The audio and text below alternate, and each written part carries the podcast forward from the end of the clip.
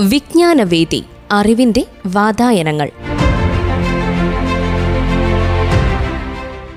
നിർവഹണം ജുസെ F C C ശബ്ദസഹായം അനീഷ് ജോസ്. ഡയനമിറ്റ് ഡയനമിറ്റ് പാറകൾ പൊട്ടിക്കാനാണ് ഡയനമിറ്റുകൾ കണ്ടുപിടിച്ചത്. എന്നാൽ ഇന്ന് ഡയനമിറ്റുകൾ യുദ്ധത്തിലെ പ്രധാന ആയുധമായി മാറിയിരിക്കുന്നു.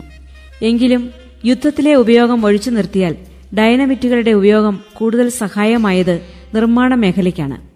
പാലങ്ങളും കെട്ടിടങ്ങളും നിർമ്മിക്കാൻ വേണ്ടി കുഴിയെടുക്കുവാനും തുരങ്കങ്ങൾ നിർമ്മിക്കുവാനും റെയിൽവേ ലൈനുകൾ ഇടാനും ഇന്ന് ഡയനമിറ്റ് ഒഴിച്ചുകൂടാൻ വയ്യാത്ത ഒരു ഉപകരണമാണ്.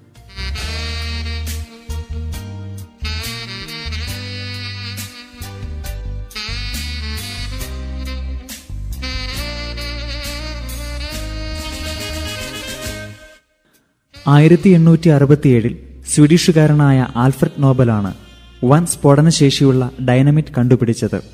പിതാവ് ഇമ്മാനുവൽ നോബലിൽ നിന്നുള്ള പ്രോത്സാഹനമായിരുന്നു സ്ഫോടക വസ്തുക്കളിലെ ഗവേഷണം നടത്താൻ അദ്ദേഹത്തെ പ്രേരിപ്പിച്ചത്. പൊള്ളയായ മരക്കഷ്ണത്തിനുള്ളിൽ വെടിമരുന്ന് നിറച്ച് ഇമ്മാനുവൽ നോബൽ തന്നെ ആദ്യകാലത്തെ നാവിക മൈനുകൾ നിർമ്മിച്ചിരുന്നു എന്നത് അദ്ദേഹത്തിന് നല്ലൊരു പാരമ്പര്യവും ഒരുക്കി ആയിരത്തി എണ്ണൂറ്റി അമ്പത്തി മൂന്ന് മുതൽ അമ്പത്തി ആറ് വരെ നടന്ന ക്രീമിയൻ യുദ്ധത്തിൽ ബ്രിട്ടീഷ് റോയൽ നേവിക്ക് ഇമ്മാനുവൽ നോബലിന്റെ മൈനുകൾ ഏറെ ഉപയോഗപ്രദമായിരുന്നു.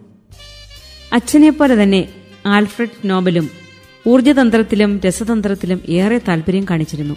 വിദ്യാഭ്യാസത്തിനായി പാരീസിലെത്തിയ ആൽഫ്രഡ് ഒരിക്കൽ ഇറ്റാലിയൻ രസതന്ത്രജ്ഞനായ അസ്കാനിയോ സൊബ്രോറോയെ കണ്ടുമുട്ടി. സൊബ്രറോ മൂന്ന് വർഷം മുൻപ് നൈട്രോ ഗ്ലിസറിൻ എന്നൊരു സ്ഫോടക ലൈനി കണ്ടുപിടിച്ചിരുന്നു. ഗ്ലിസറിനും സൾഫൂരിക് ആസിഡും ചേർന്ന മിശ്രിതമായിരുന്നു ഇത്. അന്തരീക്ഷത്തിലെ താപമാറ്റത്തിനനുസരിച്ച് പ്രതികരിക്കുന്ന നൈട്രോഗ്ലിസറിൻ എപ്പോഴാണ് പൊട്ടിത്തെറിക്കുക എന്ന് പ്രവചിക്കാൻ കഴിയുമായിരുന്നില്ല. അതിനാൽ അന്നുവരെ ഇതുകൊണ്ട് കാര്യമായ ഉപയോഗമൊന്നും ഉണ്ടായിരുന്നില്ല. എന്നാൽ ഈ അപകട വസ്തുവിൽ ആൽഫ്രഡ് നോബലിന് ഏറെ താൽപര്യം തോന്നി. ഇതിനെ ഉപയോഗപ്രദമാക്കിയെടുക്കുവാൻ എങ്ങനെ സാധിക്കുമെന്ന് അദ്ദേഹം ചിന്തിക്കാൻ തുടങ്ങി.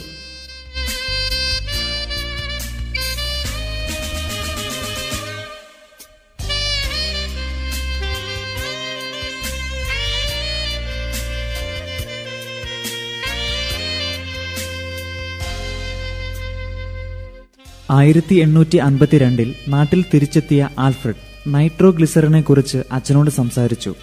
ആൽഫ്രഡിന്റെ ഗവേഷണ പദ്ധതിക്ക് അച്ഛൻ എല്ലാ പിന്തുണയും നൽകി. അതിനിടെ കുടുംബത്തിലുണ്ടായ ചില ബുദ്ധിമുട്ടുകൾ കാരണം ആൽഫ്രഡിന്റെ ഗവേഷണം നീണ്ടുപോയി. ആയിരത്തി എണ്ണൂറ്റി അറുപത്തി മൂന്നിൽ അദ്ദേഹം വീണ്ടും നൈട്രോഗ്ലിസറിനിൽ ചിന്ത പതിപ്പിച്ചു.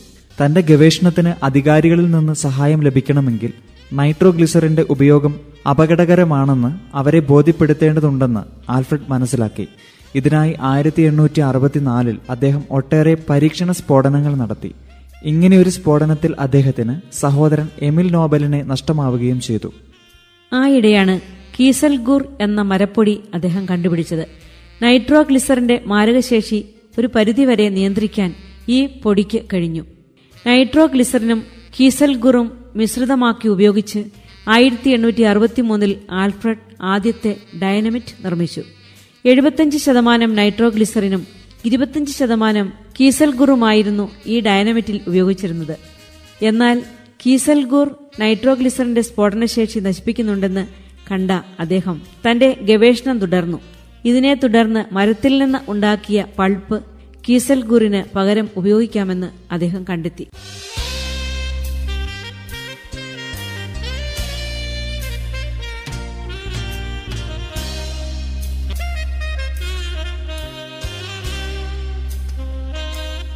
ശാസ്ത്രത്തിന്റെ വളർച്ചയോടൊപ്പം സാങ്കേതിക വിദ്യയിൽ വന്ന മുന്നേറ്റം ഡൈനമിറ്റിലും പ്രതിഫലിച്ചു. ഇന്ന് അതിമാരകശേഷിയുള്ള അമോണിയ ഡൈനമിറ്റുകളും നിർമ്മിച്ചു പോരുന്നു. അതിനോടൊപ്പം നിർമ്മാണ പ്രവർത്തനങ്ങൾക്ക് വേണ്ടി നിർമ്മിച്ച ഈ ഉപകരണം യുദ്ധത്തിലെ പ്രധാന ആയുധമായി മാറുകയും ചെയ്തു. യുദ്ധത്തിൽ ഡയനമിറ്റിന്റെ ഉപയോഗം ആയുധ പന്തയത്തിന് വഴിതെളിച്ചതിന് ആൽഫ്രഡ് നോബൽ ആദ്യകാലങ്ങളിൽ വലിയ പ്രാധാന്യമൊന്നും നൽകിയിരുന്നില്ല.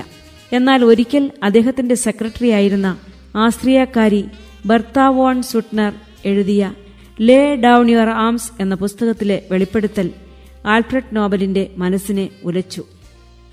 തന്റെ കണ്ടുപിടുത്തം മനുഷ്യരാശിക്ക് ഇത്രയേറെ ഭീഷണിയാണെന്നറിഞ്ഞ അദ്ദേഹത്തിന്റെ മനസ്സ് പശ്ചാത്താപത്തിന് മന്ത്രിച്ചു.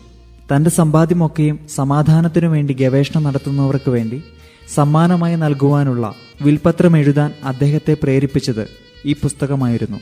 അങ്ങനെയാണ് പ്രസിദ്ധമായ നോബൽ സമ്മാനം നിലവിൽ വരുന്നത്. ആൽഫ്രഡ് നോബലിന്റെ മനസ്സിനെ ഇളക്കിമറിച്ച ലേഖനങ്ങൾ എഴുതിയ ബർത്താവോൺ സുട്നർക്ക് ആയിരത്തി തൊള്ളായിരത്തി അഞ്ചിലെ സമാധാനത്തിനുള്ള നോബൽ സമ്മാനം നൽകി സ്വീഡിഷ് അക്കാദമി അവരെ ആദരിച്ചു.